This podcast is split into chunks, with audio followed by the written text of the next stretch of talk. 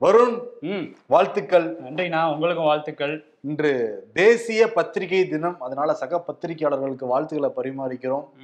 பத்திரிகையாளர்கள் அனைவருக்கும் வாழ்த்துக்கள். ஆமா தேசத்தந்தை மகாத்மா காந்தி என்ன சொல்றாருன்னா பத்திரிகை சுதந்திரம் அப்படிங்கிறது வந்து எந்த ஒரு நாடும் கைவிடக்கூடாத விலை மதிப்பற்ற பொக்கிஷம் அப்படின்னு சொல்றாரு. ஆனா அந்த பொக்கிஷத்தை வந்து சில பேர் சிதைக்க பாக்குறாங்க. ஆமா. ம், ஆனா என்னன்னா சிதைக்க முடியாது பிரதர். காலப்போக்கில் தன்னைத்தானே வந்து பத்திரிகை சுதந்திரங்கிறது தன்னைத்தானே வந்து காத்துக்கும். ஆனா இந்தியாவை பொறுத்த வரைக்கும் அந்த பிரஸ் ஃப்ரீடம் இண்டெக்ஸ்ல பின்னோக்கி தான் வந்து போய்கிட்டு இருக்கோம். ஆமா நூத்தி எண்பது நாடுகள் கொண்ட பட்டியல்ல இப்ப நூத்தி ஐம்பதாவது இடத்துல இருக்கிறோம். பின்னோக்கி போறதுல முன்னோக்கி வந்து போய்கிட்டு இருக்கோம் ஏன்னா. கடந்த ஆண்டு நூத்தி நாற்பத்தி ரெண்டாவது இடம். இந்த ஆண்டு வந்து நூத்தி ஐம்பதாவது இடம் அடுத்த ஆண்டு நூத்தி எழுபதுல இருப்போமா எண்பதுல இருப்போமான்னு தெரியல. ஆனா எல்லாத்தையும் தகர்த்தெறிஞ்சிட்டு திருப்பி வந்துருவோங்கிற நம்பிக்கை மட்டும் பத்திரிகைகள் எல்லார்ட்டையுமே வந்து இருக்கு. கண்டிப்பா. ஷோக்குள்ள போய் வந்து டீடெயிலாக வந்து பேசிடலாம். Welcome to the imperfect show நான் உங்கள் சிபி சக்கரவர்த்தி. நான் உங்கள் வருண்.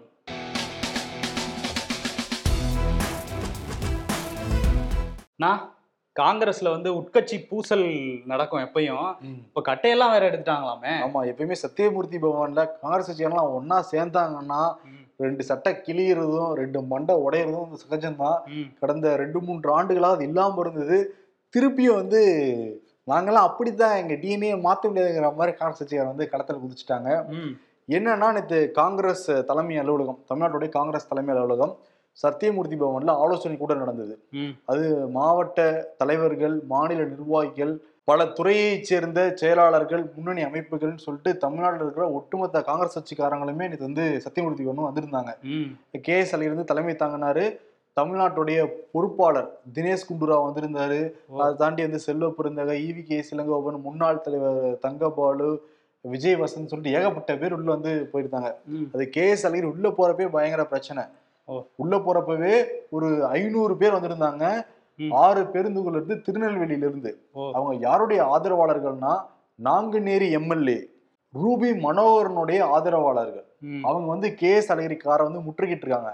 என்ன கோரிக்கை வச்சாங்கன்னா திருநெல்வேலி கிழக்கு மாவட்ட தலைவர் ஜெயக்குமாரையும் அவர் நியமிச்ச மூன்று வட்ட தலைவர்களும் நீங்க மாத்தியே ஆகணும். இப்பயே நீங்க மாத்தி ஆகணும்னு சொல்லிட்டு காரை முற்றுகையிட்டு ஒரே கோஷம். ஒரு கோஷ்டி ரெண்டு கோஷ்டி வந்தாலே தாங்காது. நீங்க சொல்றத பார்த்தா ஒட்டுமொத்த கோஷ்டியும் அங்கதான் இருந்திருப்பாங்க போல. எல்லா கோஷ்டியும். அறநூறு பேர் ஒட்டுக்கா வந்து சூழ்ந்துட்டாங்க. அதற்கு பிறகு ஒரு வழியா கேஎஸ்எல் உள்ள போய் அந்த மீட்டிங்லாம் முடிச்சுட்டு திருப்பி வெளியே வர்றப்ப. எஸ்சி பிரிவு தலைவர் ரஞ்சன் குமார் வந்து பாதுகாப்பா கேஎஸ்எல் வெளியே கூட்டிட்டு வந்திருக்காரு. சரி. உடனே ரஞ்சன் குமாருக்கும் அவருடைய ஆதரவாளர்களுக்கும் இந்த ரூபி மனோகரனுடைய ஆதரவாளர்களுக்கும் கைகலப்பா மாறிடுச்சு ஒரு கட்டத்துல. கைகலப்பா மாறி மண்டைய உடைக்க ரத்தம் வர்றேன்னு சொல்லிட்டு ஆக்ஷன் சீக்வன்ஸ் வந்துருச்சு. ஓ அந்த இடத்துல தான் கட்டையை எடுத்துட்டாங்களா? ஆமா. ஓஹோ. ஆனா வந்து என்ன சொல்லியிருக்காங்க? ரூபி மனோகரன் தரப்புல இருந்து என்ன சொல்லியிருக்காங்கன்னா குண்டர்களை வச்சு எங்களை தாக்கிட்டாங்க அப்படின்னு சொல்லியிருக்காங்க. காங்கிரஸ் அழகிரி தரப்புல கேட்கும்போது என்ன சொல்றாங்கன்னா சமூக விரோதிகள் உள்ள நுழைஞ்சிட்டாங்க. அங்க வந்து சண்டை போட்டவங்க யாருமே காங்கிரஸ் கட்சியை சேர்ந்தவங்க இல்ல அப்படின்னு சொல்றாங்க. ஒரு சிறந்த தலைவரா இருக்காருல்ல. ஆமா. ஏங்க பயங்கரமான அறநூறு பேர் வந்திருக்காங்க. தெள்ள தெளிவா அவங்க சொல்றாங்க. நாங்க நாங்குநேரியில இருந்து நாங்க வரோம் அப்படின்றாங்க. மாறி மாறி அடிச்சுக்கிட்டாங்க. ஓகே அவங்க வந்து மீசல் முன்னோட்டம் தானே பேசுவாங்க. ஏன்னா ரொம்ப நாள் கழிச்சு இப்ப காங்கிரஸ் அலுவலகத்துல கூட்டம் கூடுறதே ரொம்ப பெருசு. அதுவும் கூட்டம் கூடுறப்ப முதல்ல நெகட்டிவ் பப்ளிசிட்டி விரும்ப மாட்டாங்கல்ல. இந்த மாதிரி ஆயிடுச்சு இந்த தடவை. ஆமா. நாடாளுமன்ற தேர்தலை பத்தி விவாதிச்சுதான் வந்து சொல்றாங்க. முக்கியமா கூட்டணி கணக்கே மாறலாம்னு வந்து பேசப்படுது. ஏன்னா எடப்பாடி பழனிசாமி பிஜேபி வேணாங்கிற முடிவு கிட்டத்தட்ட வந்துட்டு தான் வந்து சொல்றாங்க. ஓபிஎஸ் மட்டும்தான் பிஜேபி வேணுங்கிற மாதிரி நினைக்கிறாரு. அண்ணாமலைக்கும் எடப்பாடிக்கும் ஆரம்பத்துல இருந்து ஆக மாட்டேங்குது. அதனால நம்ம அவங்ககிட்ட போட்டு போயிட்டோம்னா அவங்க கேட்கற சீட் வந்து கொடுக்கணும். எல்லாத்தையும் தேவையில்லாம ஜால்ரா போடணும். அந்த கூட்டணியே வேணாங்கிற மாதிரி எடப்பாடி பழனிசாமி நினைக்கிறாராம் ஓ இவங்கன்னா அழு குடுக்கறத வாங்கிட்டு அழுதுட்டு போயிடுவாங்க அப்படின்னு சொல்லிட்டு இவங்கள வச்சுக்கலாம்னு பாக்குறாரா? ஏன் இதுக்கு பின்னாடி யார் வந்து இயக்குறாங்கன்னா சுனில். அவர்தான் எடப்பாடி பழனிசாமிக்கு இந்த நா- சட்டமன்ற தேர்தல் அப்ப ஐடி விங் இதா இருந்து டெவலப்லாம் பண்ணி கொடுத்தாங்க ஆமா பிரச்சார வியூகங்கள்லாம் வகுத்து கொடுத்தாரு. இப்ப வந்து அவர் தான் காங்கிரஸுக்கு இருக்காரு. அவருடைய ஆலோசனை பேர்ல உங்களுக்கு காங்கிரஸ்னா எந்த பிரச்சனையுமே இருக்காது. நீங்க பேசாம காங்கிரஸுக்கு மாறிடுங்க அப்படிங்கிற மாதிரி சொல்லப்பட்டிருக்கு. அதனாலதான் அமித்ஷா வந்தப்ப எடப்பாடி பழனிசாமி போகவே இல்லைங்கிறாங்க. ஓ இவரே போகலையாமா பாக்கணும்ட்டு எடப்பாடி பழனிசாமி போகலங்கிறாங்க. ஏன் மோடி வந்தப்ப போனாருன்னா எதிர்க்கட்சி தலைவரா இருக்காருல்ல. புரோட்டோகால் படி வந்து போய் தான் ஆகணும் மோடிட்டு அப்பாயின்மெண்ட்டும் கேட்டிருக்காரு எடப்பாடி பழனிசாமி. அவருடைய குட் புக்ல இருக்குன்னு நினைக்கிறாரு. ஆனா பிஜேபி குட் புக்ல இருக்கணும்னு சொல்லிட்டு எடப்பாடி பழனிசாமி நினைக்கவே இல்லை. கூட்டணி கணக்குகளே வந்து மாறுங்கிறாங்க. அதனாலதான் கே எஸ் அழகிரி வந்து எங்களுக்கும் திமுகவுக்கும் ஆயிரம் முரண்பாடுகள் இருக்குன்னு பேசியிருக்காரு. இதுக்கு. முன்னாடி பேரறிவாளன் ரிலீஸ் ஆனப்ப இது ஒண்ணுதாங்க பிரச்சனை. மத்தபடி எங்களுக்குள்ள எந்த பிரச்சனையும் இல்லைன்னு சொன்னவரு. இப்ப ஆறு பேர் விடுதலைக்கு பிறகு ஆயிரம் முரண்பாடு இருக்கு. அந்த மதச்சார்பின்மை ஒரே கோட்பாட்டினாலதான் நாங்களும் திமுகவும் இருக்கோம். மத்தபடி ஆயிரம் முரண்பாடு இருக்குன்னு கேசரியே பேச ஆரம்பிச்சிருக்காரு. இது வந்து கூட்டணி கணக்குகளே மாறலாம் அப்படிங்கிறாங்க. அது இன்னும் ட்விஸ்ட் வேற இருக்கு இதுல. ஏன்னா கன்னியாகுமரியில அந்த பாரத் ஜோடா யாத்திரையை தொடங்கி வச்சதே வந்து மு க ஸ்டாலின் தான். ஆமா அப்படிங்கிற. பட்சத்துல மு க ஸ்டாலினை வந்து எதிர்த்துக்கிட்டு மாறுவாங்களா ஒரு கேள்வி இருக்கு. ஆனா இங்க இருக்கிறவங்களுக்கு திருப்பி திமுக கிட்ட போனோம்னா நமக்கு கம்மியான சீட்டு தான் தருவாங்க. இன்னொன்னு என்னன்னா நாடாளுமன்றத்துல முப்பது சீட் நினைக்க நிக்கணும்னு நினைக்கிறாங்க திமுக. அது. வெளியே வந்திருக்குல்ல இப்ப. ரொம்ப அவமானப்படுத்துவாங்க. ஏன்னா போன டைம் பத்து சீட் நம்ம நின்றுருக்கோம். இந்த டைம் நம்ம வந்து ஆட்சி பிடிக்கணும்னு நினைக்கிறோம். ரெண்டாயிரத்தி இருபத்தி நாலு தேர்தல்ல. அப்ப நமக்கு நிறைய தொகுதிகள் தேவை. அப்ப அதுக்கு அதிமுக நம்ம பாத்துக்கலாங்கிற மாதிரி மூடு இருக்கான். ஆனா அதிமுகவுக்கும் காங்கிரஸுக்கும் ஒரு ஒற்றுமை இருக்கு. ரெண்டுமே கோஷ்டி கோஷ்டியா பிரிஞ்சிருக்காங்க. அதனால கூட்டணி வச்சா ஒரு மாதிரி பொருத்தமா இருக்கும். அது இது ஒன்பது பொறுத்தவங்களும் உங்களுக்குள்ள சரியா இருக்குப்பா. ம். எடப்பாடி பழனிசாமிக்கு வந்து ஒவ்வொரு வழக்கா வந்துகிட்டே இருக்கு எப்படியாவது அவரை காலி பண்ணிடணுங்கிறதுக்காக ஒவ்வொரு வழக்கா எடுத்து விட்டுட்டு இருக்காங்க. இப்ப என்னன்னா இந்த ராஜசேகரன் சொல்லிட்டு திருவாரூரை சேர்ந்த ஒருத்தர் வந்து ரெண்டாயிரத்தி இருபத்தொன்னு ஜூலைல லஞ்ச ஒழிப்புத்துறை போலீஸ் கிட்ட ஒரு புகார் கொடுத்திருக்காரு. என்னன்னா ரெண்டாயிரத்தி பத்தொன்பது ரெண்டாயிரத்தி இருபது இந்த ரெண்டு வருஷத்துல வந்து பழனிசாமி வந்து இதுவா இருந்தார்ல முதலமைச்சரா இருந்தப்ப ஒரு பதினோரு மருத்துவக் கல்லூரிகளுக்கான. ஆணையை பிறப்பிச்சிருந்தாரு கட்டுறதுக்காக பல மாவட்டங்கள்ல. அதுல வந்து அவர் நிறைய முறைகேடு பண்ணிட்டாரு ஏன்னா பொதுப்பணித்துறையும் அவர் கையில தான் இருந்துச்சு அப்ப ம். பொதுப்பணித்துறை மூலமா நிறைய முறைகேடு நடந்திருக்கு. அந்த கட்டடங்கள்லாம் வந்து நிறைய ஊழல் பண்ணியிருக்காங்கன்னு சொல்லி லஞ்ச ஒழிப்புத்துறையில வந்து புகார் கொடுத்திருந்தாரு. ஆனா அவங்க விசாரிக்கவே இல்லையா? அந்த புகார் அப்படியே கிடப்பிலே போட்டு வச்சிருந்தாங்கன்னு சொல்லி சமீபத்துல அதை சென்னை உயர்நீதிமன்றத்துல அதை ஒரு வழக்கா வந்து தொடுத்திருந்தாரு. அந்த வழக்கு விசாரணைக்கு வந்தப்ப என்ன சொல்லியிருக்காங்க? லஞ்ச ஒழிப்புத்துறை வந்து ஆஜராகி அவங்க தரப்புல என்ன சொல்லியிருக்காங்க? இதுல வந்து பல எடப்பாடி பழனிசாமி மேல குற்றச்சாட்டுக்கு வச்சிருக்காங்க. இதுல அவர் மேல தப்பு பண்ணியிருக்கிறதுக்கான முகாந்திரம் இருக்கு. ம். இதுக்கான விசாரணை பண்றதுக்கு அரசு கிட்ட அனுமதி கேட்டிருக்கோம். அவங்க கொடுத்தோன்னே நாங்க விசாரணையை ஆரம்பிச்சிருவோங்கிற மாதிரி சொல்லியிருக்காங்க. அரசு ஏன் பண்றாங்கன்னா முதல்ல கொடநாடு முடியட்டும். அதுக்கு ஒவ்வொன்றா வரும் கச்சேரிக்கு. அதான் நம்ம ஒரு லென்த்தா அடிஷனல் சீட்டு வைக்கிற அளவுக்கு எடப்பாடி மேல அவ்வளவு புகார்கள்லாம் விசாரிச்சுட்டு இருக்கலாம் தமிழக அரசு. ம். ஆனா இப்ப திருப்பி இதுல சிக்கியிருக்காரு எடப்பாடி பழனிசாமி. ஆக மொத்தத்துல இப்ப இல்லைனாலுமே அடுத்த அஞ்சு வருஷத்துல ஏதோ ஒரு வழக்குல நிச்சயம் வந்து சிறைவாசம் செல்லக்கூடிய வாய்ப்பு இருக்குன்னு சொல்லிட்டு. வழக்கறிஞர்களே சொல்றாங்க ஏன்னா அவ்வளவு வழக்குகள் இருக்கு அவ்வளவு. முறையீடு பண்ணியிருக்காருன்னு இருக்கு எடப்பாடி இதுலயும் வந்து. ராதாகிருஷ்ணன் இருக்காருல்ல. அவர் மேலயும் இதுல குற்றச்சாட்டு கொடுத்திருக்காங்க. ஆனா முரசொலியில அவர் பேரை போடுவாங்களா? இதை பத்தி எழுதுனா? அது ராதாகிருஷ்ணன்னா மட்டும் நாங்க வந்து எழுத மாட்டாங்க. மறைச்சிருவாங்க அவரோட பேரை. மத்தபடி விஜயபாஸ்கர் எடப்பாடி பேர் வந்துச்சுன்னா நாங்க எழுதுவாங்க முரசொலியில. அந்த மாதிரி தான் பண்ணுவாங்க அப்ப இதுலயும் ஆமா. இதுல வந்து அடுத்து டிசம்பர் இருபதாம் தேதி இந்த வழக்கு வந்து உயர்நீதிமன்றம் தள்ளி வச்சிருக்கு. உயர்நீதிமன்றம் வந்து இதுல விசாரணையை தொடங்குங்கன்னு சொல்லிட்டாங்கன்னா எடப்பாடிக்கு ஒரு செக் வைக்கிற மாதிரி தான் ஆகும் அப்படின்னு சொல்றாங்க. பார்ப்போம் பொறுத்திருந்து பார்ப்போம் கோவை கார் வெடிப்பு சம்பவத்துல வந்து ஈடுபட்டவங்களுக்கும் ஐஎஸ்ஐஎஸ் அமைப்புக்கும் வந்து தொடர்பு இருக்கதா வந்து சொல்றாங்க. என்னை இதை வந்து தொடர்ந்து விசாரிச்சுக்கிட்டு இருக்காங்க. கடந்த மாதம் இருபத்தி மூணாம் தேதி கோவையில கார் வெடிவிபத்து வந்து நிகழ்ந்தது. அதற்கு பிறகு ஆறு பேர் ஊபா சட்டத்தில் வந்து கைது செய்யப்படுறாங்க. ஜமேசா அப்படிங்கிற நபர் சம்பவ இடத்திலேயே வந்து பலியாகிட்டாரு. அதற்கு பிறகு இந்த மாதம் பத்தாம் தேதி கிட்டத்தட்ட நாற்பத்தி மூணு இடங்கள்ல தமிழ்நாடு முழுக்க என்ஐஏவும் தமிழக காவல்துறையும் ரைட் நடத்தினாங்க. அதன் தொடர்ச்சியாக நேத்து ஐந்து இடங்கள்ல வந்து ரைட் நடத்தப்பட்டிருக்கு. மண்ணடி முத்தியால்பேட்டை கொடுங்கொய்யூர் எஸ்பிளனேடு. முக்கியமா இந்த முத்தியால்பேட்டைங்கிற பகுதியில ஒரு ஒரு வீட்டுல ரைட் ரைட் நடத்துறப்ப நாலு லட்சத்தி தொண்ணூறாயிரம் பணம் வந்து கைப்பற்றப்பட்டிருக்கு. அதை தாண்டி தாய்லாந்து கரன்சி மியான்மர் கரன்சி போன்ற வெளிநாட்டு கரன்சி வந்து எடுக்கப்பட்டிருக்கு. மொத்த மதிப்புன்னு பாக்குறப்ப வந்து பத்து லட்சம் ரூபாங்கிறாங்க. இவ்வளவு தூரம் இவருக்கு பணம் இருக்க வேண்டிய அவசியமே கிடையாதுன்னு சொல்லிட்டு அதை வந்து விசாரிச்சுட்டு இருக்காங்களாம் இப்ப. முக்கியமா பதினெட்டு பேருக்கு ஐஎஸ்ஐஎஸ் கூட தொடர்பு இருக்குன்னு சொல்லிட்டு என்னைய இப்ப கண்டுபிடிச்சிட்டாங்களாம். அதோட விவரங்கள்லாம் இன்னும் வெளியிடப்படல. வெளியிட்டதான் உண்மை என்னங்கிறது தெரிய வரும். ஆனா தமிழக காவல்துறையும் என்ஐயும் ரொம்ப தீவிரமா விசாரிச்சுட்டு இருக்காங்க. ம். இந்தோனேசியால ஜி டுவெண்ட்டி மாநாடு நடந்துகிட்டு இருக்கு. அந்த பாலி தீவுல உலக தலைவர்கள் எல்லாமே வந்து சூழ்ந்திருக்காங்க. நேற்று இரவு இந்தோனேசியாவுடைய பிரசிடென்ட் ஜோகோ விடோடோ. அவர் வந்து டின்னர் பார்ட்டி கொடுத்துருக்காரு. எல்லா நாட்டு தலைவர்களும் டிஃப்ரெண்ட் டிஃப்ரெண்ட் காஸ்டியூம்ஸ்ல வந்திருக்காங்க. அந்த பார்ட்டி வியர் அணிஞ்சு வந்திருக்காங்க. ஆமா அது இந்தோனேஷியா கல்ச்சராமே அந்த மாதிரி Dress கொடுக்கறது. ஆமா. ஆக்சுவலி பல நாட்டு தலைவர்களுமே ஒரே ட்ரெஸ்ல தான் பார்த்து பார்த்து பழக்கம் இருக்கும். நமக்கு மட்டும் அது வித்தியாசமே தெரியல. ஆமா. ஏன்னா நம்ம தான் ஒவ்வொரு நாளும் ஃபேன்சி ட்ரெஸ் காம்படிஷனுக்கு போற மாதிரி தானே ஆமா இருக்கும் நம்ம எந்த ஏரியாவுக்கு போறோமோ அந்த இடத்துக்கு ஏத்த மாதிரி மாறிடுவோம்ல. அதனால நமக்கு ஒன்றும் பெருசா தெரியல. ஆமா. ஆனா ரிஷி சுனக்கு ஜோ பைடன்லாம் வந்து அந்த மாதிரி போட்டு வரும்போது வித்தியாசமா ஆமா. இருந்துச்சு. ஜி ஜின்பிங்கே அந்த கலர்ஃபுல்லான ட்ரெஸ்ல ஆ, வந்திருந்தாரு. ஜிங்பிங்கே அவர் போட்டுட்டு வந்திருந்தாரு. நான் போட்டு வரேன்ட்டு. ஆமா அந்த ட்ரெஸ் பார்க்க நல்லா இருந்துச்சு. ஆனா என்னன்னா நம்ம இப்படி எல்லாம் அந்த கர்வ் பண்ணி கட் பண்ணி தைப்போம்ல அங்க அப்படி இல்லாம அப்படியே ஸ்ட்ரைட்டா விட்டுருந்தாங்க. ஸ்ட்ரைட் கட்ல இருந்துச்சு. தலைவர் அதெல்லாம் நோட் பண்ணிருப்பாப்லன்னு நினைக்கிறேன். இது என்ன வித்தியாசமா இருக்கு? இந்த மாதிரி சட்டை நம்ம வரைக்கும் போட்டதே இல்லையா அப்படின்ட்டு அப்படின்னு பார்த்திருப்பாரு. ஆனா இன்னொரு முக்கியமான விஷயம்னா ஜி ஜின்பிங் கூட வந்து கை கொடுத்து வந்து பேசினாரு மோடி. அதுவும் வந்து யதார்த்தமா போயிருக்காரு சாப்பிட போலான்ட்டு.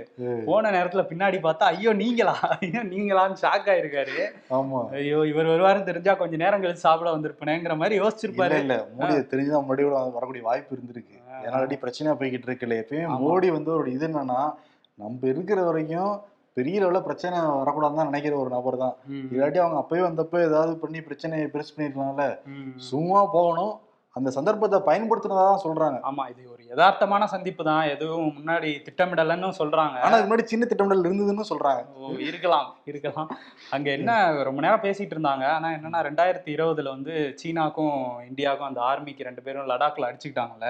அதுக்கப்புறம் பொது வெளியில சந்திச்சு பேசிக்கிறது வந்து இதுதான் ஃபர்ஸ்ட் டைம் ஆமா. ஏன்னா இதுக்கு முன்னாடி நடந்த ஒரு மீட்டிங் அப்ப கூட பிரதமர் மோடி ஜி ஜின்பிங் பக்கத்துல நின்னா கூட முகத்தை கூட மாறி மாறி வந்து பாத்துக்கவே இல்லை. பாத்துக்கலாம் அதற்கு பிறகு ஒரு இணக்கமான சூழல் ஏற்பட்டிருக்குங்கிறாங்க அந்த ஜி டுவெண்ட்டி மாநாட்டுல. ஓகே நல்லது நடந்தா சரிதான். அமைதி நிலவும் அமைதி நிலவும் தான் எல்லாருமே வந்து விரும்புறோம். அவர்கிட்ட சொல்லியிருப்பாரா? சைனான்னு ஏதாவது வார்த்தை சொல்லியிருப்பாரா? இல்ல அங்கேயும் சொல்லியிருக்க மாட்டாரா? அது அவர்கிட்ட தான் கேட்கணும். ஆனா என்னன்னா ஒரு இப்ப இந்த ஜி டுவெண்ட்டி மாநாடுனால உலகத்துல பல நாடுகளுக்கு பிரச்சனை இருக்குல்ல. ம். இப்ப தைவான் பிரச்சனை நடந்துகிட்டு இருக்கு. சீனாவுக்கும் தைவானுக்கும் போர் போயிட்டு இருக்கு. ம். அமெரிக்கா சப்போர்ட் பண்ணிட்டு இருக்கான். இப்ப அமெரிக்க அதிபர் ஜி ஜின்பிங் வந்து பார்த்து பேசிக்கிட்டாங்க.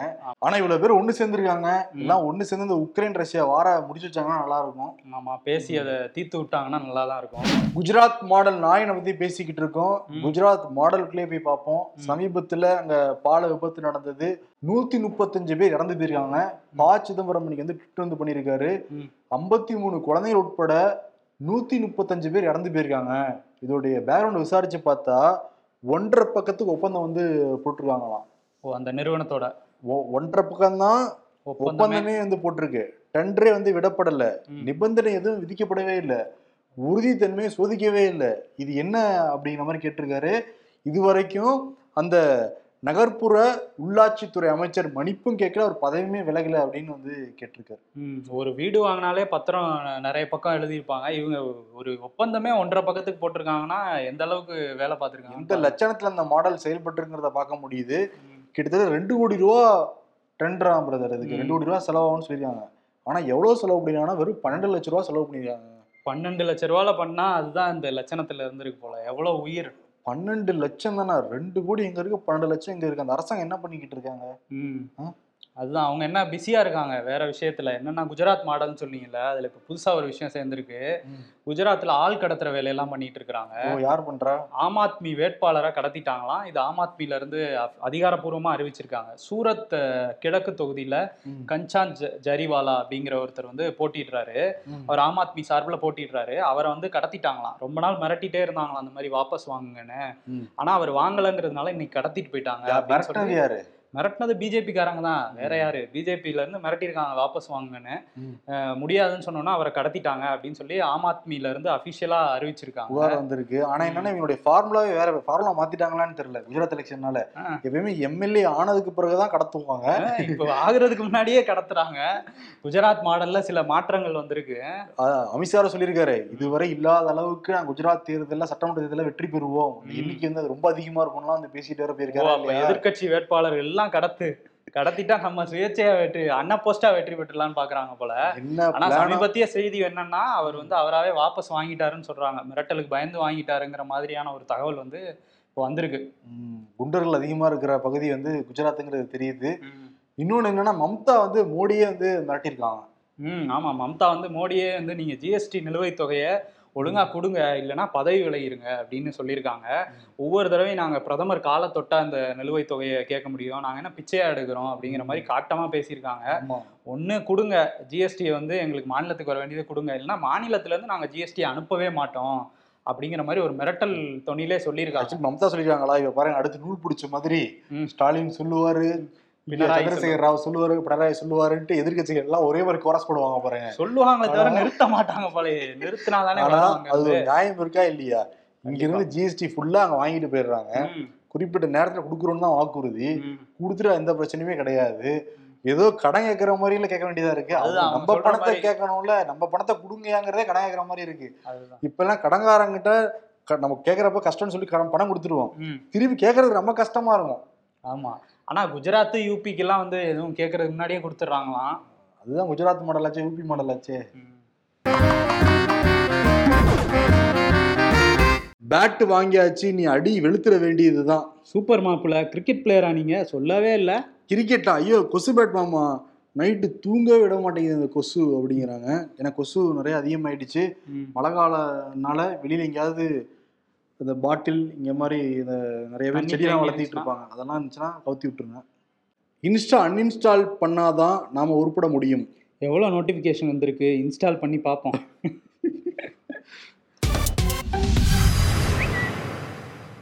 கூகுள் பே ஒர்க் ஆகாத போது எல்லோரும் நிராயுத பாணியே காலையில் முதல் வேலையாக தைரியமாக அதே சமயம் மறைமுகமாக வீட்டில் சொல்லிவிட்டு வடை சாப்பிட்டு கிளம்பும் நிகழ்விற்கு வாக்கிங் என்று ஆங்கிலத்தில் பெயர் வைத்திருக்கிறார்கள். ஆமா பிரதர் நம்ம வாக்கிங் போறப்ப கூட எங்கேயாவது வடை சாப்பிட்டு தான் வரோம். அவன் வழியில எதையாவது பார்த்தா சாப்பிடணும்னு தோணுது. வாக்கிங் போன பர்போஸே இந்த போட்டாக்காரங்கனால பஜ்ஜிக்காரங்கனால வீணாயிடுது மைண்டை கண்ட்ரோல் பண்ண முடியல. அதே மாதிரி தான் காங்கிரஸ் கட்சிக்காரங்களுக்கு எல்லாம் ஒண்ணு கூடனாலே சண்டே கண்ட்ரோல் பண்ண முடியாது அவங்களால மண்டைய மாறி மாறி அடிச்சு உடைச்சு நாங்களும் ஆட்டத்துல இருக்க முடியல அப்படிங்கிற மாதிரி காட்டியிருக்காங்களே ஆ, அதனால மண்டை பத்திரங்கிற அவார்டு கே எஸ் அலையரிக்கும் ராகுல் காந்திக்கும் வந்து கொடுத்துடலாம். கொடுத்துடலாம் நல்ல விருது தான். ஆமா. அதே மாதிரி பத்தொன்பதாம் தேதிக்கு மேல மழை வரும்லாம் சொல்றாங்க ரொம்ப ஜாக்கிரதையா இருங்க. நிறைய பேர் வானிலை ஆய்வு மையத்துல இருந்து கூட நீங்க கமெண்ட் ஷோ பண்ணலாம்னு கேட்டிருக்காங்க. ஆமா நிறைய பேர் பார்த்தேன் நல்ல ஐடியா நாங்க நிச்சயம் பர்மிஷன் வாங்கிட்டு எடுக்க முயற்சி செய்கிறோம். கடந்த வாரம் ரோஜா முத்தையா ஆராய்ச்சி நூலகத்துல இருந்து பண்ணியிருந்தோம் அது தனி வீடியோவே போட்டு நிறைய பேர் கேட்டிருந்தாங்க. தனி வீடியோவை நாங்க வந்து போட்டிருக்கோம். முதல் கமெண்ட்ல வந்து அதோட லிங்க் கொடுக்குறோம். நிச்சயம் வந்து பார்த்து ஆதரவு தாங்க. சென்னையில் வேற எங்க பண்ணலாங்கிறதையும் சொல்லுங்க. ஆமா கமெண்ட்ல சொல்லுங்க. நான் அங்கெல்லாம் போய் கண்டிப்பா பண்ணுவோம். நன்றி வணக்கம். நன்றி.